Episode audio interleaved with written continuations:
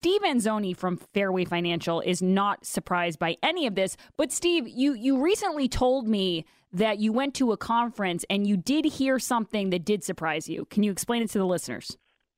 Yes, hello and good afternoon. Yes, I just got back from a tax symposium, which I like that word. It's a fancy word for a six-hour meeting. But yes, we um, we all know, Grace, about market risk, and we all know, of course, uh, inflation risk. We're getting it hit hard right now.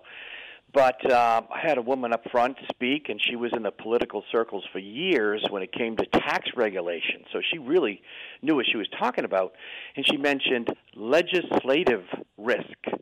And I was like, what is that? And she goes, well, you know how Congress can change the rules? They can do so and create a negative impact, not only, you know, just on, you know, me and such, but the clients and, and everybody without us, you know, even when we do the right thing. So let's say we all save, we all do our job, right? We all get money in 401ks, we're ready to go, we're nearing retirement, and all of a sudden, the rules change, and here we are in these tax exposed accounts, which I like to refer them to, because they are exposed to the IRS for taxes. In other words, they're in control. So we all kind of heard this and know this, but one piece of news I was excited about.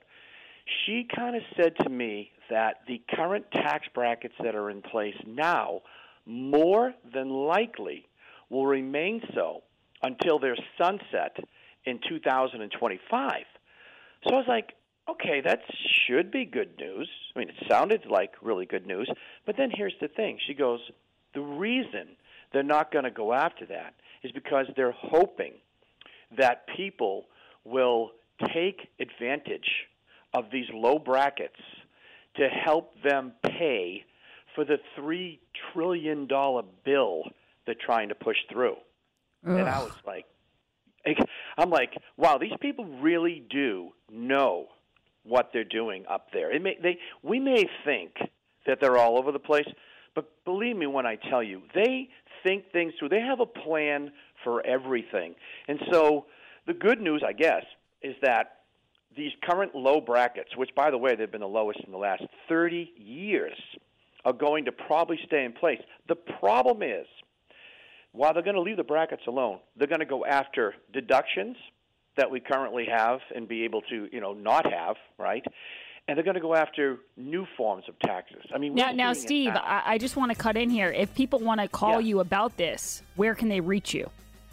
Sure, 508 552 3230 legislative our number. report. Legislative risk. That's very good to know. Steve Anzoni, thanks so much for coming on. And if you guys want to reach out to him, do so soon. It's a Grace Curley Show.